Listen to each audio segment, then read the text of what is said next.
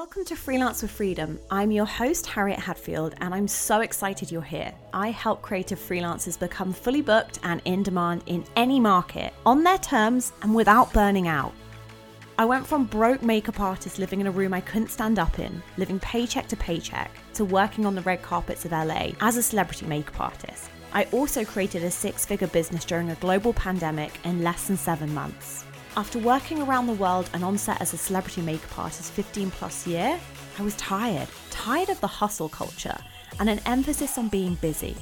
I was tired of the starving artist mentality and buying into the narrative there's only one way to be successful.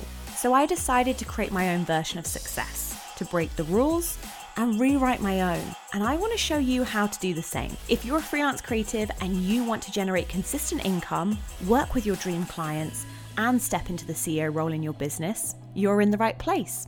There's room for you at this table. So, before we get started, I wanted to let you know I have an incredible free training for you how to book celebrity clients and double your bookings in any market. And like I said, I made this especially for you. In this free training, you're going to learn, first of all, how I book my first celebrity client without an agent, without a million followers on Instagram, and without any existing contacts. I'll show you the real behind the scenes of what I did and how I did it. I'm also going to show you my three step process to book celebrity clients so that you can do it too. I'll lay out the steps so you know what you need to do next and what the process actually looks like. And then, last but not least, you're going to learn how to double your existing clients with the clients you actually want. I'll show you how to multiply your bookings with the clients on your vision boards, the ones that you dream of working with. So, I'm going to link the free training in the show notes for you to check out as soon as you finish this episode. And there's also an extra special bonus waiting for you inside the training. Enjoy!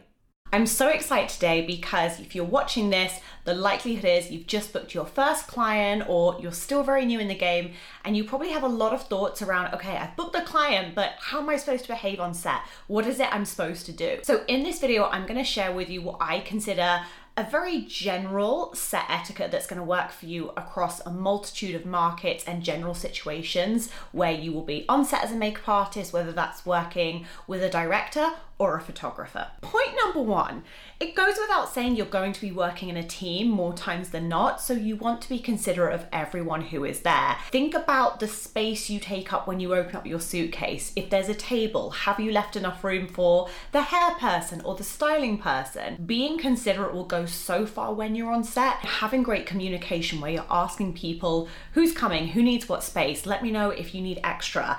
Being incredibly supportive to those other team members is going to be a big part of what gets you booked again. The second thing I want you to remember when it comes to set etiquette is thinking about the call sheet is your North Star. So before you're going to ask any questions around the structure of the day, around what they want shooting when, you want to always check the call sheet first. So something I used to do as a makeup artist was actually print out my uh, call sheets. So again, this was pre-smartphones when I first started in the industry. I would always print out my call sheet so I had something to kind of stick on the mirror something to help me look at schedule or time slots if that was something that was included. But it also meant if a call sheet stated anything that was non disclosure related or anything that was expected of us on the day, I could show up and behave from a place of understanding what had already been said to me within that call sheet. Check your call sheet, read it all the way through, and make sure that's your first port of call before you ask any questions on set. So it makes sense that as a makeup artist, we're going to need to run in and do touch ups. We're going to be checking the monitor, which is on set if there is one, and thinking about does everything look okay? Is there any shine on camera? Is there any continuity we need to be considering? What needs fixing and tweaking and making sure we're aware of that? But when it comes to stepping in, we want to make sure we're asking permission. So, especially when it comes to working with a photographer or director, it's not going to look good if we're interrupting them or just walking into set uninvited. Just politely ask, hey, would it be okay if I run in and fix something? Or let me know if there is a moment that would be good for you for me to run in and fix that. So, you can make people aware that something needs fixing, but I recommend doing it in a way that just lets them give you the go ahead to walk on set versus you just doing it. So, again, make sure you are invited to go in and actually do any changes, do any tweaks, make any edits once you've had the go ahead. Because the director, the photographer, they could be in their zone, they could be getting something that's really important that may not even have the hair or makeup in it. So we want to make sure we are always invited onto set. When it comes to the monitor being on set, if there is a monitor, you want to make sure you're not blocking the view for anybody else as well. So if there is a monitor, you'll be able to see exactly what the camera is seeing. And again, take into consideration the lighting,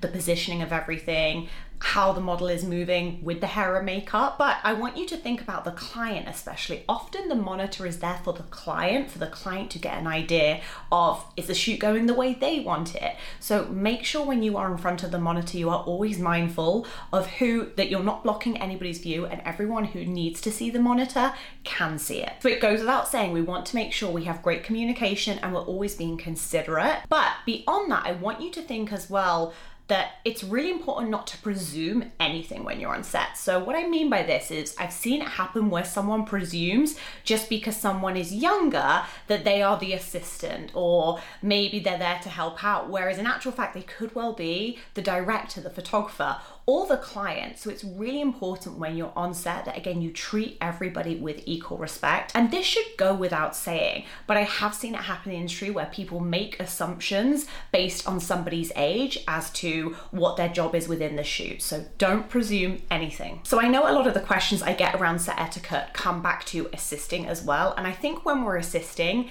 it's very nuanced because everybody who has assistants will want to be assisted differently. So I always recommend if you are assisting someone to ask them, how do you like to be assisted? How can I best support you so that you can get as much information upfront as possible? It makes sense that learning their workflow or how they like their kit or how they want to work best may take you a few times to master, but it goes a long way if a key artist can see you actually care about being a great assistant, about showing up and helping them in a way that is beneficial to them. I always think there's cues when you're assisting. What do they unpack first? What do they put away last?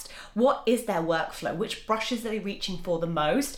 And again, this is where be considerate, be helpful. Now, I want to add a caveat here as well because while I say everyone assists differently and wants their assistants to do different things, I also want to point out you don't have to assist. I'm to do a whole separate video on this, but when it comes to assisting, if you are to assist, be there for the key artist. That is your job as an assistant, but it's also not the only way to be successful as an artist. Gone are the days of having to be on set or work your way up the ladder.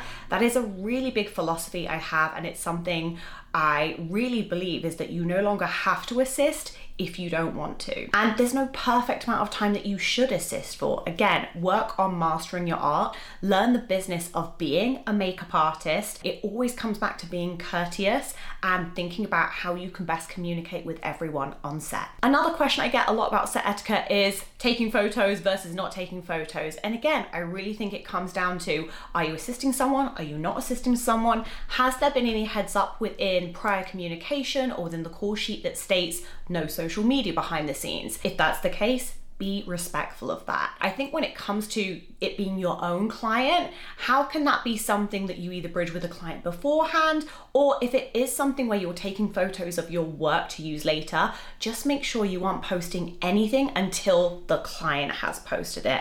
And where possible, always get permission. I think as well when it comes to getting really nice behind the scenes for you to use on your Instagram or B-roll in your own reels or marketing, think about how can you create content that doesn't have anything to do with the shoot in of itself. So maybe a behind the scenes shoot you get is your kit. Maybe it's you laying your kit out, products you're using without showing the model's face, without giving anything away that the client would be upset about. Ask questions, use common sense, but I think when it comes to creating your own content, what can you use that isn't identifiable with the job you are doing? And it goes without saying when it comes to your phone, be mindful of having it on set put it on silent when everyone's shooting. Make sure you're not the person who's always on their phone looking completely disinterested and wishing they weren't there. People will notice. Again, you want to make sure you are checking the monitor, you want to make sure you are looking for things that need fixing, tweaking, or editing as you go along, and asking permission to run in when you need to. And again, when you are going in on set, try not to be there for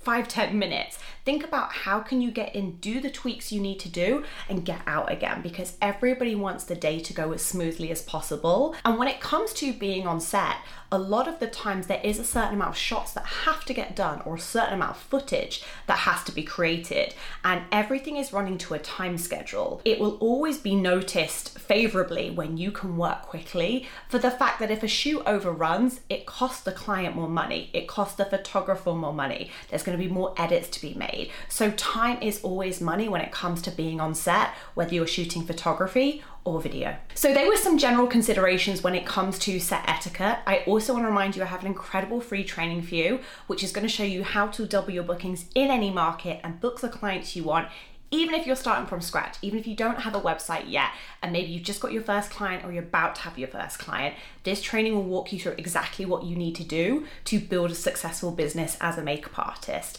I will leave that in the description box for you. Don't forget to subscribe if this was helpful, share it with another creative, and I can't wait to see you in the next one. Thank you so much for listening to Freelance with Freedom. I'd love to continue this conversation over on Instagram, so come hang out with me at Freelance with Freedom. You can follow me there for mini trainings that include mindset and strategy to help you step into the CEO role in your business.